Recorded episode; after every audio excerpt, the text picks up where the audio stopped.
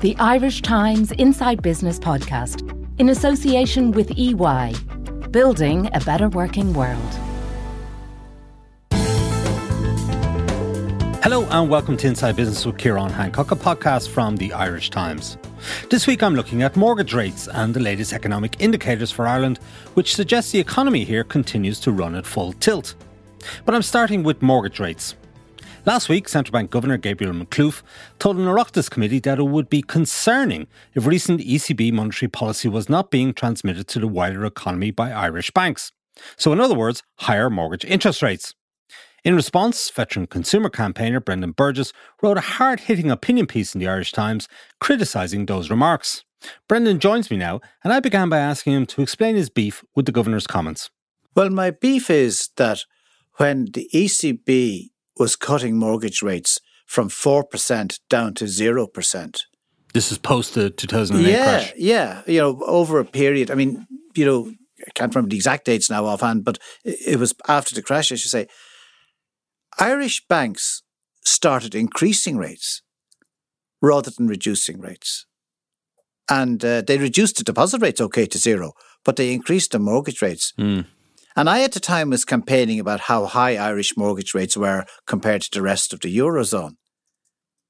And there wasn't a peep out of the central bank to say, lads, you know, you should be cutting mortgage rates because other than that, you're not transmitting uh, uh ECB policy into the wider economy.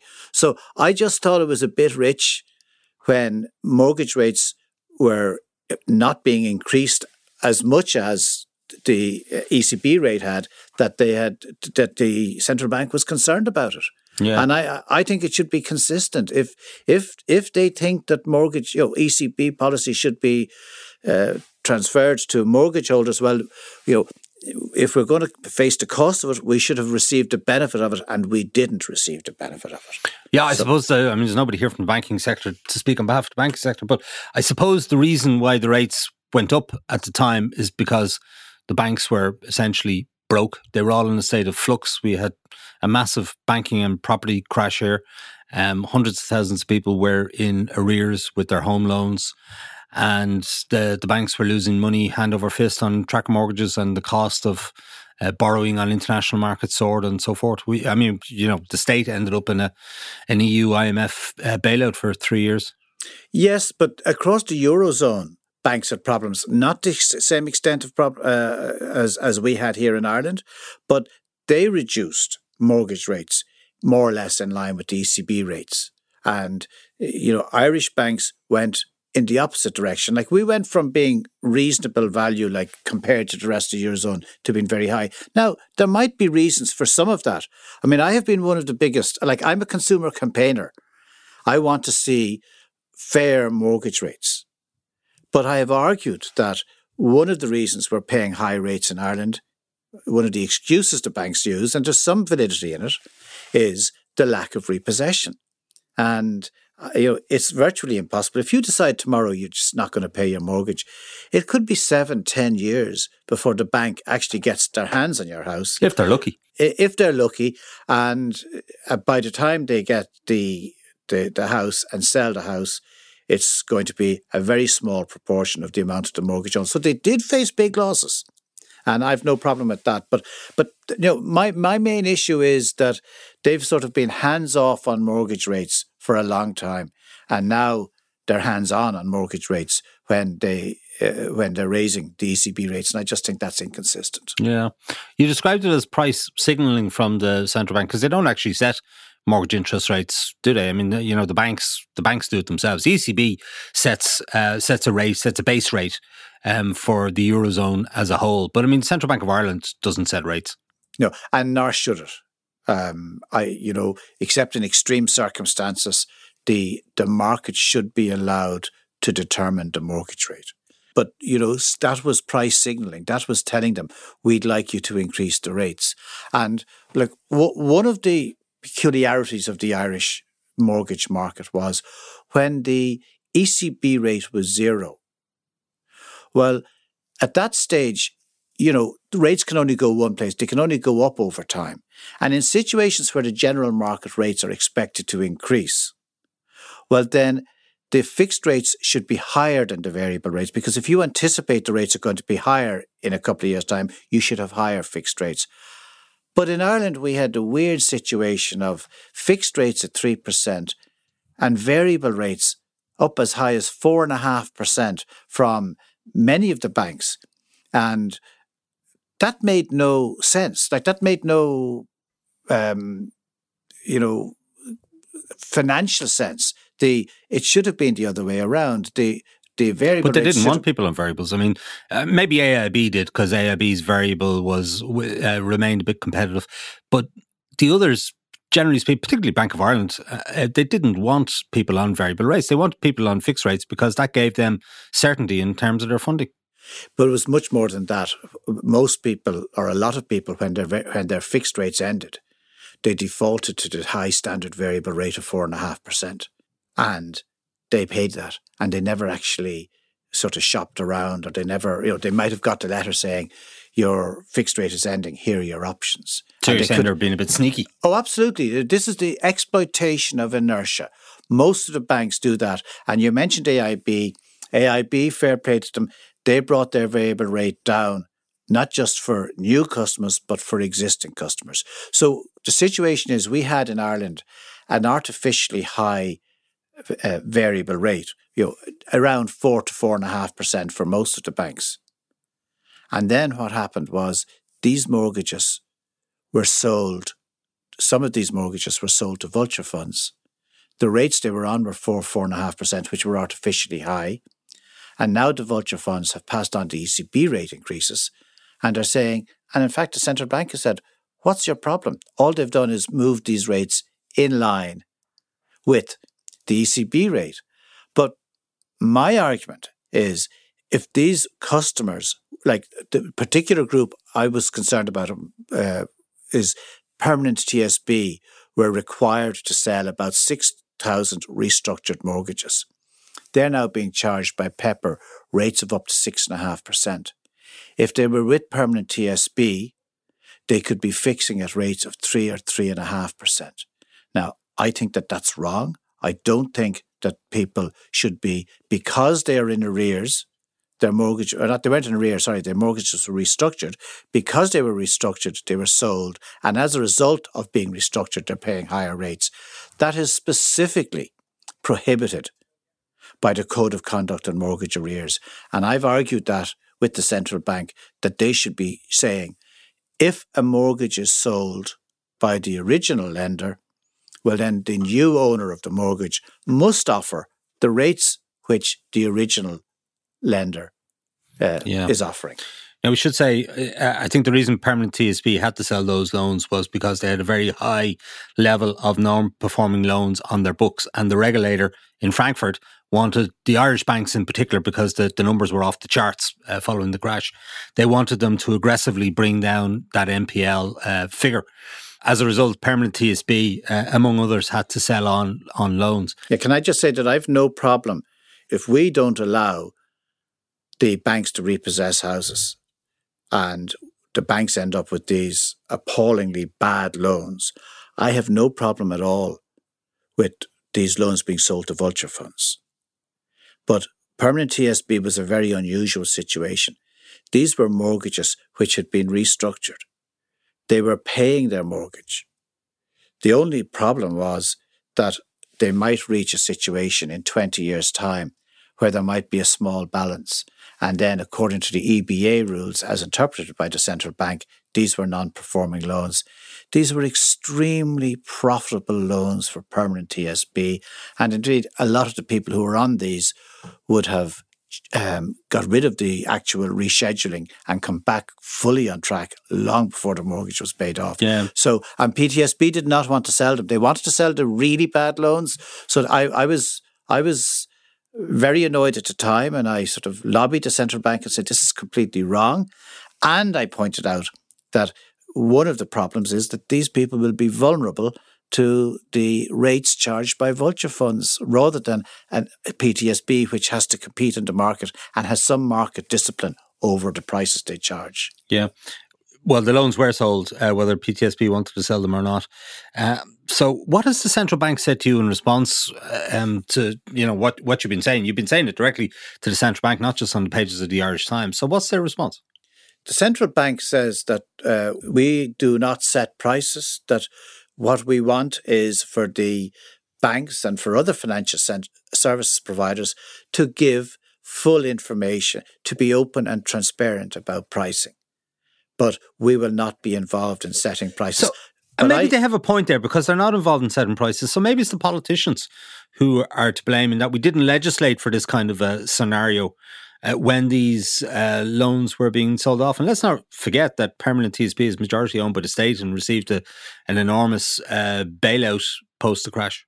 Yeah, well, I, I think the pricing practices should be should be controlled rather than the price being set. I'm not saying that the central bank should come along and say the most you can charge is three and a half percent. I'm saying that uh, you know a few things. First of all, uh, the ordinary banks should offer existing customers the same rates and the same deals as they offer new customers. I don't think that people, they should be allowed charge very high rates to existing customers and um, you know attract new customers with with with you know bells and whistles. I think the, the reality of it is they should be forced to charge the same rate to new and existing customers. That's one thing. But the other thing is that the new owner should be able to, as I've already said, should be able to charge, uh, should be required to offer the rates offered by the original owner of the loan. So that's not setting prices, that is setting the pricing uh, procedures. And this is what happened last year, I think it was, with the insurance companies.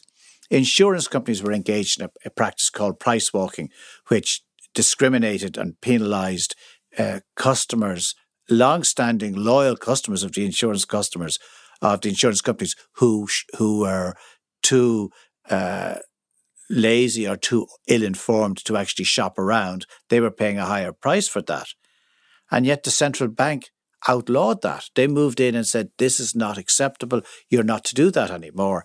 But my argument is, you know, insurance is quite a small amount of money mm. compared to your mortgage payment.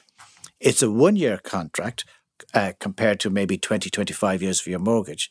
And it's relatively easy to understand. I mean, uh, you know, most people, when they look at their insurance policy, they don't need to go to a specialist broker or advisor to say, which is the best policy for them. They can look at the prices, they can look at the cover, and they can make a decision. But mortgages are very complicated. The vast majority of people just don't understand percentages. So they don't really understand is a 3.5% fixed rate better than a 4% variable rate? They just don't understand those issues. Yet the central bank chose to uh, intervene in the pricing of insurance but hands off when it comes to mortgages. I should say we asked uh, Pepper if they wanted to send a representative on to talk about um, the, the rates they're charging on the investment funds, and there was nobody available, it seems. Um, and the central bank uh, isn't here, obviously, to uh, to defend itself. Um, it should be said as well that post the crash, uh, there were a, a, large cohort of people that track mortgages in the Irish market, and probably more so than other markets around Europe. And those people benefited enormously when the rates went down to zero because they were only paying the margin above ECB, which might have been half percent in some cases, maybe I don't know, up to two, two and a half, about that, um, thereabouts. So those people benefited for well over a decade from zero interest rates. And obviously, they've got a decision to make now as to whether they hold on to the tracker or not. What's your advice on that? A lot depends on the margin that they're on. So if you're on a margin of a half a percent above the ECB, you're probably going to be right to stay on your tracker. But some people were on margins of up to, up to 3.25%.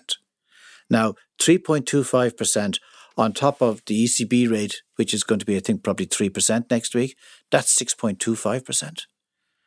Well, if they can fix at 3.5% for five years, then they should do so. Mm. So you have to look at a few different factors. The the margin that you're on and the fixed rate being offered by your lender and um, also the the term remaining of your mortgage. If you've 20 years left on your mortgage, well, fixing for one year to get a lower deal and then losing your tracker for 19 years is not a good idea. But if I was answering a question on my website today, somebody has nine years left on their mortgage.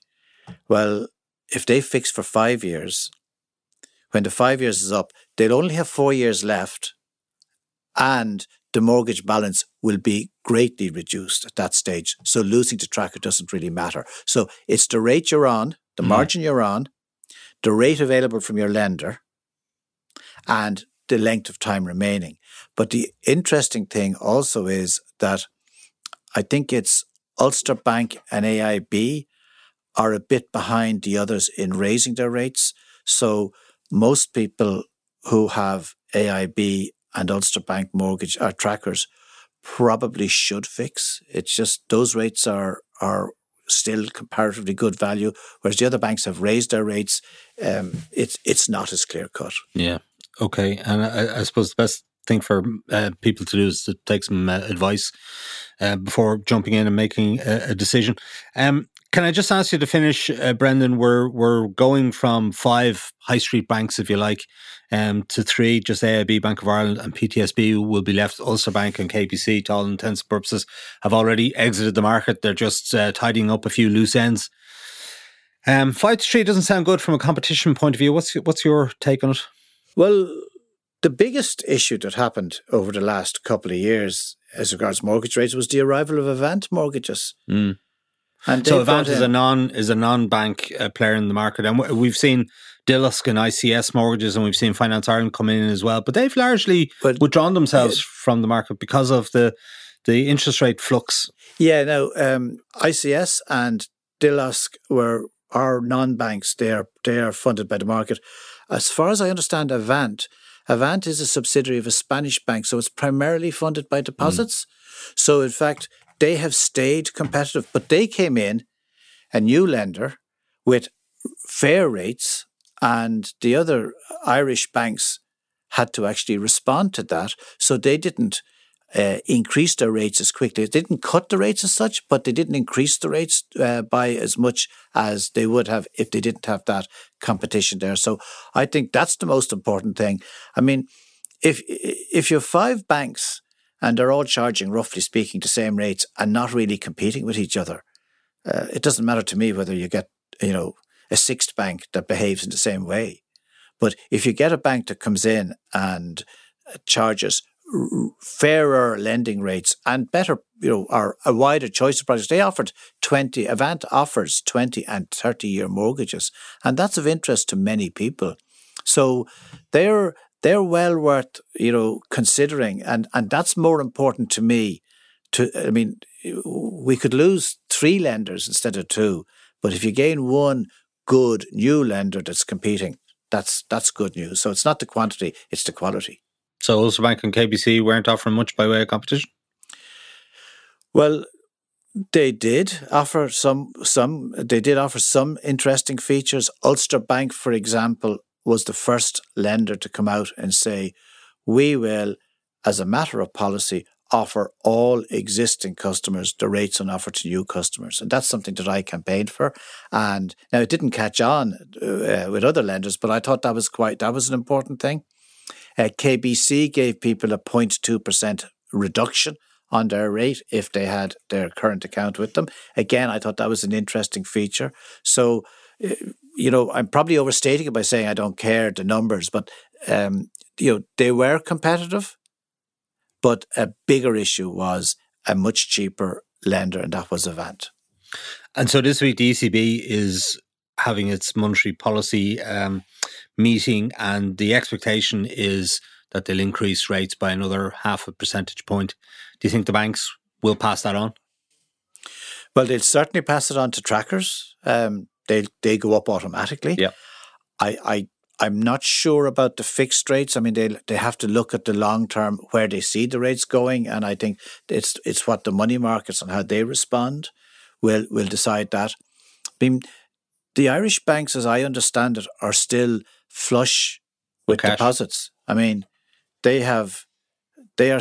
I think the highest deposit rate on offer by an Irish bank at the moment is about a half of one percent.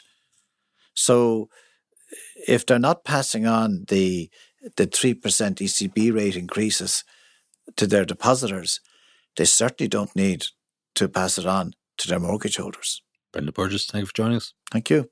We're going to take a short break now. When I return, I'll be talking to Burke-Kennedy and Cliff Taylor of the Irish Times about the latest indicators showing that the economy here is still going gangbusters. Back in a few moments.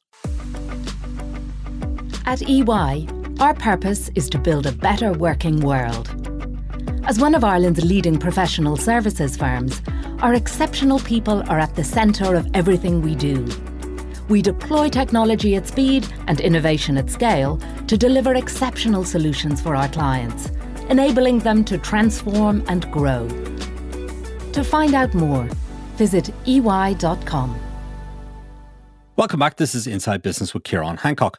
Now, various economic indicators this week have painted a rosy picture of the Irish economy. According to the CSO, Ireland again had the fastest growing economy in the EU, in spite of soaring inflation, COVID restrictions, and the impact of the war in Ukraine. Inflation has also come down, and stockbroker Davy doubled its forecast for Irish economic growth this year. Burke-Kennedy and Cliff Taylor of the Irish Times joined me to tease out these data points, and I began by asking Eoin to take us through the headline indicators from the week. Yeah, so earlier this week, um, the CSO gave us a preliminary or a flash estimate of GDP for the final quarter of 2022. This is the first time they've done that. Um, they produced the figures for the European Statistical Agency, Eurostat.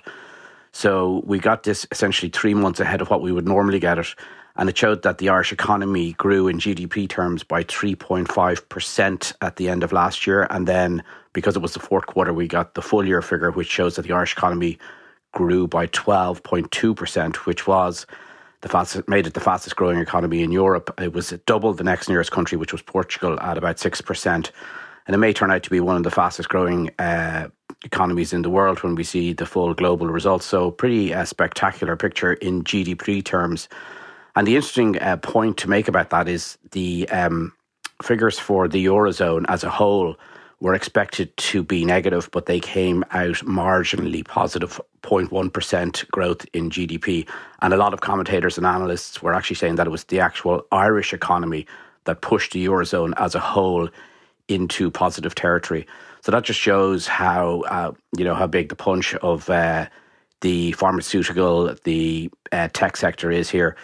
Um, then we had um, inflation figures also from the CSO, which showed that the headline inflation figure has dropped from just over 8% to 7.7. Now, we've sort of known that uh, we're probably past the peak inflation point. That doesn't mean things are getting much easier for households. It just means that inflation uh, isn't getting worse. But the big question is just how fast it will come down.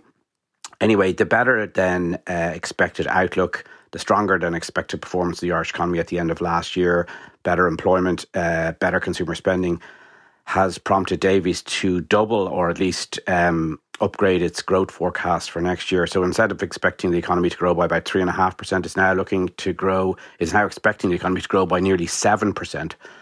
So uh, we have some some positive figures coming about the Irish economy, which is um, perhaps uh, unexpected. Uh, three or four weeks ago, we were talking in terms of recession, and even if it wasn't a recession here, we were talking in terms of households would feel like it is a recession. But at the moment, we're going through a little bit of an optimistic spurt.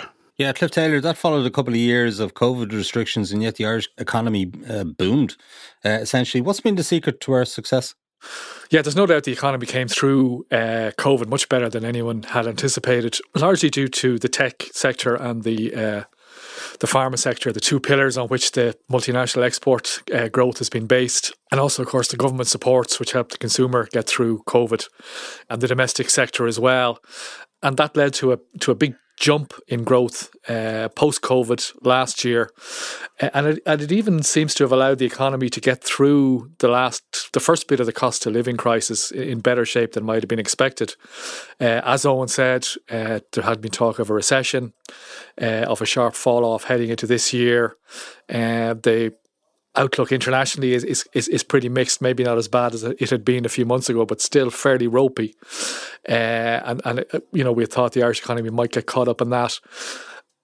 I still think there are some, you know, some threats ahead, particularly from the consumer point of view, with the cost of living crisis people are getting their energy bills in now uh, for, for, for, for winter and, and getting a nasty shock. Uh, their incomes are being hit.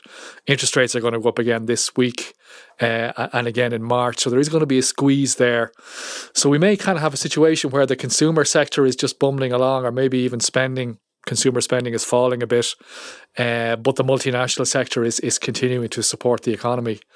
Uh, a lot of that is is real, of course, jobs and jobs and exports and growth, but some of it, of course, as we've long written about in the past, is, is based on multinational accounting, on, on, on tax strategies that these companies have. So, you know, I think we do need intellectual need, property and, and the like. And the like, yeah. Contract manufacturing uh, overseas where companies uh, order from their Irish base for, for goods to be produced anywhere else in the world, and it's counted in our figures because that's the way it's done, and that's no criticism of the CSO. That's just the way they're following the international rules, if you like, for doing up our GDP figures. But you know, I don't think it felt like the economy grew by twelve percent last year, and I don't think in any in any real sense it, it did. Uh, but nonetheless, we had a better year yeah. than, than, we, than we could have anticipated. Now, we all know about the cuts to the tech sector, job mm. cuts that have been taking place, and PayPal is the latest company now to add its name to the list of those that are cutting their mm. workforces mm. globally. So you imagine jobs uh, will go at its Irish uh, operations as well.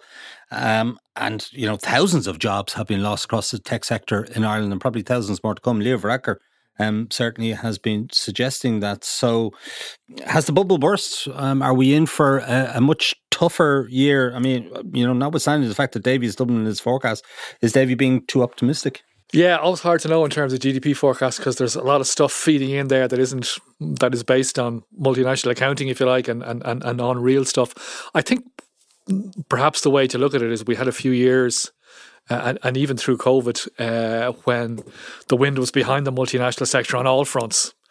Uh, so COVID in itself gave a boost to the pharma sector, in itself gave a boost to the tech sector, two sectors that were already doing well. Uh, and pharma continues to do well. But you're right, the tech sector has has, has hit kind of a, a nasty speed bump. Um, talking to people in the sector as this broke uh, a few months ago, there was kind of speculation that maybe we might lose eight, nine, ten thousand jobs here uh, in the sector.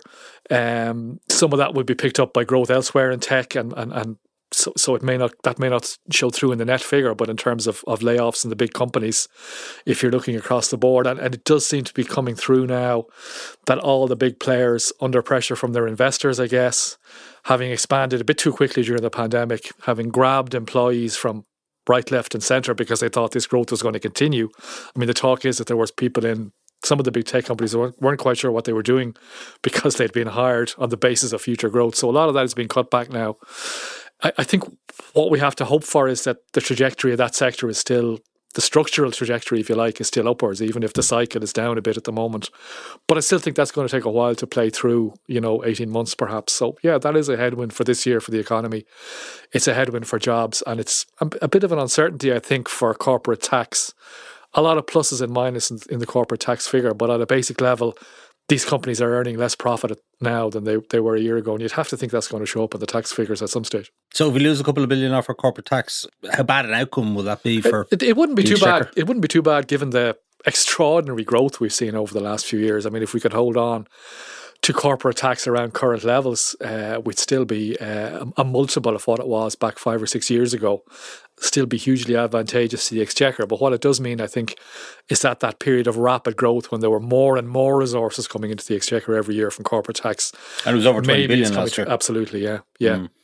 Uh, it was a bit weaker in December. Now, a mistake to uh, attribute too much to a month when uh, much corporate, a lot of corporate tax doesn't come in anyway. But it'll just be interesting to see in March, which I think is the first big month of payments for this year, where the trend is a little bit softer uh, and whether the period of kind of exponential growth when the Department of Finance and everyone else were getting their forecasts wrong and mm. upgrading them three or four times a year is over. Hard to tell. Yeah. Um, has inflation really peaked in your opinion, Eoin? Well, I think by all accounts, it, it seems to be tagged most uh, strongly to energy prices, and they seem to have come down a bit in recent months. So we see the headline figure coming down below 8%. It's it's. I was writing about this uh, yesterday. There's a kind of a consensus that yeah, maybe we're the the, the worst uh, level of inflation that we're going to see has already passed. The big question for us now is just how quickly it comes down. So a lot of uh, economists are are pretty optimistic that it's going to come down quite quickly, and then there's a school of thought that we're going to have what they call sticky inflation. Uh, some people are talking about it might get stuck at about 4%. Now, what they say is happening is that inflation has shifted from commodities like oil and gas and into services. And service level inflation then translates more readily into uh, wage demands. And when wages start going up, companies pay for um, increased wages through uh, higher prices. So that can have a kind of circular effect and be sort of you know long lasting in an economy. So the ECB, which will um, increase its rates by a half a percent, we think uh, on Thursday, they had um, you know inflation forecasts for the next few years, and um, they, they don't think that we're they're going to get down to their two percent target rate till at least twenty twenty five. So if you remember, the ECB at the beginning of the whole crisis was kind of slow to accept that inflation had had spiraled up uh, on a, a, maybe more permanent or medium term basis. So they're now uh, they've turned into a bit of a gloomy predictor around inflation. So um, if the headline uh, figure might have peaked, we might be in for a much more prolonged period of uh, elevated inflation. Is probably the best expression to use. And of course, with elevated inflation, then we have higher interest rates. And I think that's the big bogeyman for the economy. We just, in 20 years, haven't had a period of higher interest rates. And that, uh, you know, has impacts all across the economy. Cliff, we've uh, interest rate decisions this week from the ECB, from the Fed, and from the Bank mm. of England. Uh, what are you expecting, and, and how will that impact on the Irish economy? Higher, higher, I suppose, all round. Um, there is talk that the Fed and maybe the Bank of England maybe, re, you know, reaching the reaching their peak because they were well ahead of the ECB. They were in, well in ahead of the ECB. Up rates. Absolutely, and the ECB were were late to the game, if you like. Um, certainly, another half percent uh, at the end of this week on Thursday from the ECB. I don't think there's any any doubt about that. Um, it's been as well flagged as any increase has been, including by the Irish Central Bank Governor Gabriel Makhlouf last week, and numerous others as well. I think the question then is how many other how many other half point or, or even quarter point increases there are going to be after that. Certainly, there's a big push at the ECB, and again, uh, Gabriel Makhlouf referred to this for another half percent increase in March when the governing council meets the next time. Um, that would take the deposit rate, which the ECB now sees as its kind of uh, landmark or benchmark rate, if you like, to three percent, and it would take the uh, the other ECB rate, the reference rate from which uh, tracker mortgages are priced at three and a half percent. Um, there is kind of speculation now, well informed, one presumes on the international markets and among economists that the ECB wants to get another half point after March again. In other words, to get its deposit rate to three and a half percent uh, before pausing and seeing what's going to happen. I suspect there's going to be a bit of uh, a bit of a fight about that between the ECB and politicians. Of course, the ECB is independent, uh, in inverted commas, uh, and, and, is independent. Nonetheless, there's a lot of tic tacking goes on behind the scenes, and we've started to see a bit of rumbling. I think uh, from some European countries, Italy and France in particular.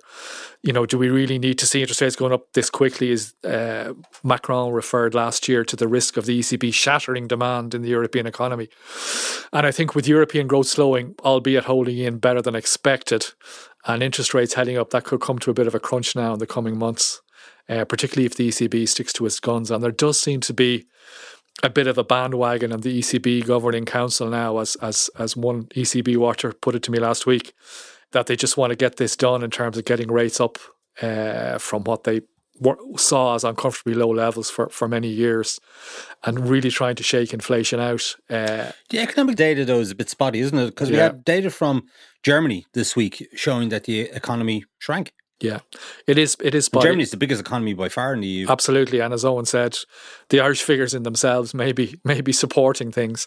I think there's no doubt that talk of a of a big recession in, in the eurozone in the early months this year now looks very unlikely. But growth has has stalled and, and may fall in the months ahead. And consumers, whatever whatever the top line figures show, consumers are suffering. Consumers are spending less. Their incomes are being hit. Uh, and you could argue that that's the most important thing in the economy is, you know, people's welfare and, and people's welfare is being hit. And, you know, living standards are falling for the first time across the board since the financial crash uh, in 2008. Now, not as as seriously as they did back then. And there are more government supports in place for people. The hit isn't as big, but nonetheless, I think that is that that, that is significant.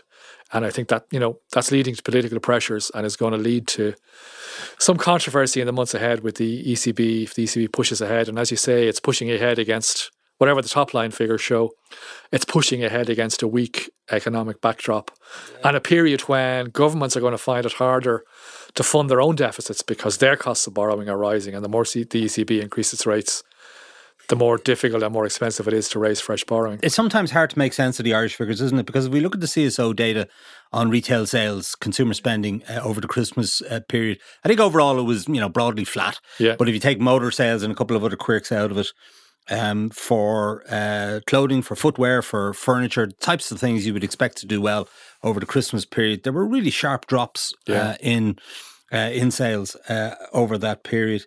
We know that people are feeling the pinch. We've yeah. seen the costs in, in restaurants and pubs, and you can kind of see it yourself now yeah. that demand has dropped off uh, in those areas um, quite significantly. Uh, and yet the, the headline figure is uh, is so strong. Yeah. Um, and then we have all these uh, job layoffs. Yeah. Um, now, granted, some some of those people might be, you know, they might pick up other jobs. It's going to take sure. time. Yeah. Um, and they got rents to pay and bills to pay and, and so forth. So we're, we're really not getting a clear picture on what's going on in the Irish economy. And now interest rates are likely to go up. And even though the banks might not all pass it on, and a lot of people are on fixed rates and so on, there are a lot of people who have their loans with vulture funds. Yeah. Whose loans were sold because uh, they were restructured for one reason or another post the last uh, crash.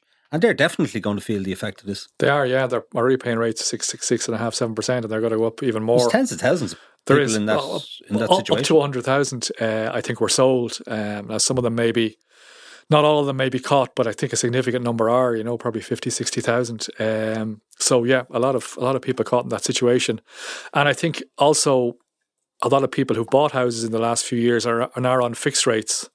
Took out a t- fixed rate loan for two or three years they're going to go to, to renew that fixed rate or go on to variable rate, you know, this year, next year, and they're going to get a nasty surprise. So I think that's that's the other place this is going to hit, if you like. And in addition to that, the estate agents are telling us that they expect the vacancy rate in the office market yeah. to increase to fifteen percent. It's already doubled over the past yeah. six years to twelve percent. Yeah, they expect it to go up. Now, maybe that's the peak. Uh, we'll wait and see. And I know hybrid working and so on is is is a factor in that as well. But you put all of that together and you wonder how the hell we're not in recession or how the hell people yeah, I think, aren't screaming about uh, the current situation. Yeah, I think at the end of March we'll get the we get the full CSO figures, if you like, and, and we get the kind of the key figure for domestic demand in the economy in, in the fourth quarter of last year, uh, and I think that could be that could be quite weak. Uh, and I think, as you say yourself, common sense is now people are pulling in their horns. People aren't spending as much. Uh, people can't borrow as much uh, notwithstanding the central bank rules, which give them a bit of leeway. Uh, house prices are, you know, have continued to rise and are kind of been taken out of people's affordability bracket, if you like. So there's a lot of there's a lot of uh, it'd be too, it'd be too much to say a lot of flashing red lights, but there's a lot of flashing orange lights, I think. And as I said, we're going from a period when all the wind was behind us on all fronts to I think a much more mixed period now, a period of significantly slower growth in, in terms of what you or I and people out there will feel, whatever about the top level figures in terms of consumer spending uh, and investment, which are the things that drive the domestic economy. Uh, I think they're going they're going to fall off this year. Uh, I think businesses are nervous, consumers are nervous. There's going to be a lot of waiting and seeing to see how things pan out. Somewhat better signs from the wholesale energy markets at the moment. So if you wanted to look for a more positive straw on the wind, if that was to become entrenched, uh, the lower level of, of wholesale prices, we at least might see the, mm. the worst of the increases. Mind you, prices us. at the pump seem to be going upwards. I don't know if you've yeah, filled up lately. The oil prices have, have gone up and down a lot and react very quickly to the wholesale market. But I think the gas one is the one is the one to really watch. It's back to levels now, the wholesale market of, of before the war. Um, and remember, of course, that it had risen before the war significantly anyway because of the big jump from after COVID. Um, but but but better news there. But as you're right, as, I think I think what you say is right. There's a lot of parts of the economy under pressure now, and I think that'll start to feed through to the top line figures. And uh, the economy that we're all living in, I think, is is not the one that grew by twelve percent last year. Yeah, even for the tech workers, I think yeah. things have changed. Eoin, uh, final word to you. Um, what's what's your view on the outlook for this year? Are you as bullish as the Davy guys? No, I'd, I'd largely agree with Cliff. I think um, you know, we, it was almost flagged to us that the real bite, the real pinch for households would come after Christmas when they'd be met with, you know, the, the permanent kind of rise or semi permanent rise in, in their grocery weekly shop bills. There would be, um, you know, the energy bills, the winter energy bills are going to come. And then we have the added effect of the increase in mortgage rates. So those three factors should really squeeze household bills. And, you know, um, last year and even uh, up till very recently, households had savings built up under the pandemic, which they've been running down and probably paying for the additional costs of a lot of these bills. You know, they're probably depleted now. So, you know, yeah, we're, we're going to see the real bite coming in the next two or three months. Now, still, the the the outlook, um, the wider international outlook has got got a bit better. Um, it's also predicated on the Russia's war in Ukraine, where, where we just don't know what's going to happen. So, uh, you know, another bang from that area of the world could come and, and that could catch us majorly off guard. But yeah, I think the, the worst of the kind of downturn, if I can call it that, uh, is still probably to come. And that's just um, going to be the squeeze on household uh, finances and the ensuing, uh, you know, slowdown in consumer spending, which is kind of two thirds of the economy. Eoin Burke-Kennedy and Cliff Taylor, thank you for joining us. Okay, that's it for this week from Inside Business. My thanks to Eoin Burke-Kennedy, Cliff Taylor, and Brendan Burgess. Declan Conlon produced the show with JJ Vernon on sound. Thanks also to our sponsor EY for its continued support. Remember, as a subscriber to the Irish Times, you can get the latest business news straight into your inbox by signing up to our Business Today email at irishtimes.com. And you can also follow the Irish Times business feed on Twitter, LinkedIn, and Facebook each day. I'm Ciarán Hancock. Until next time, take care.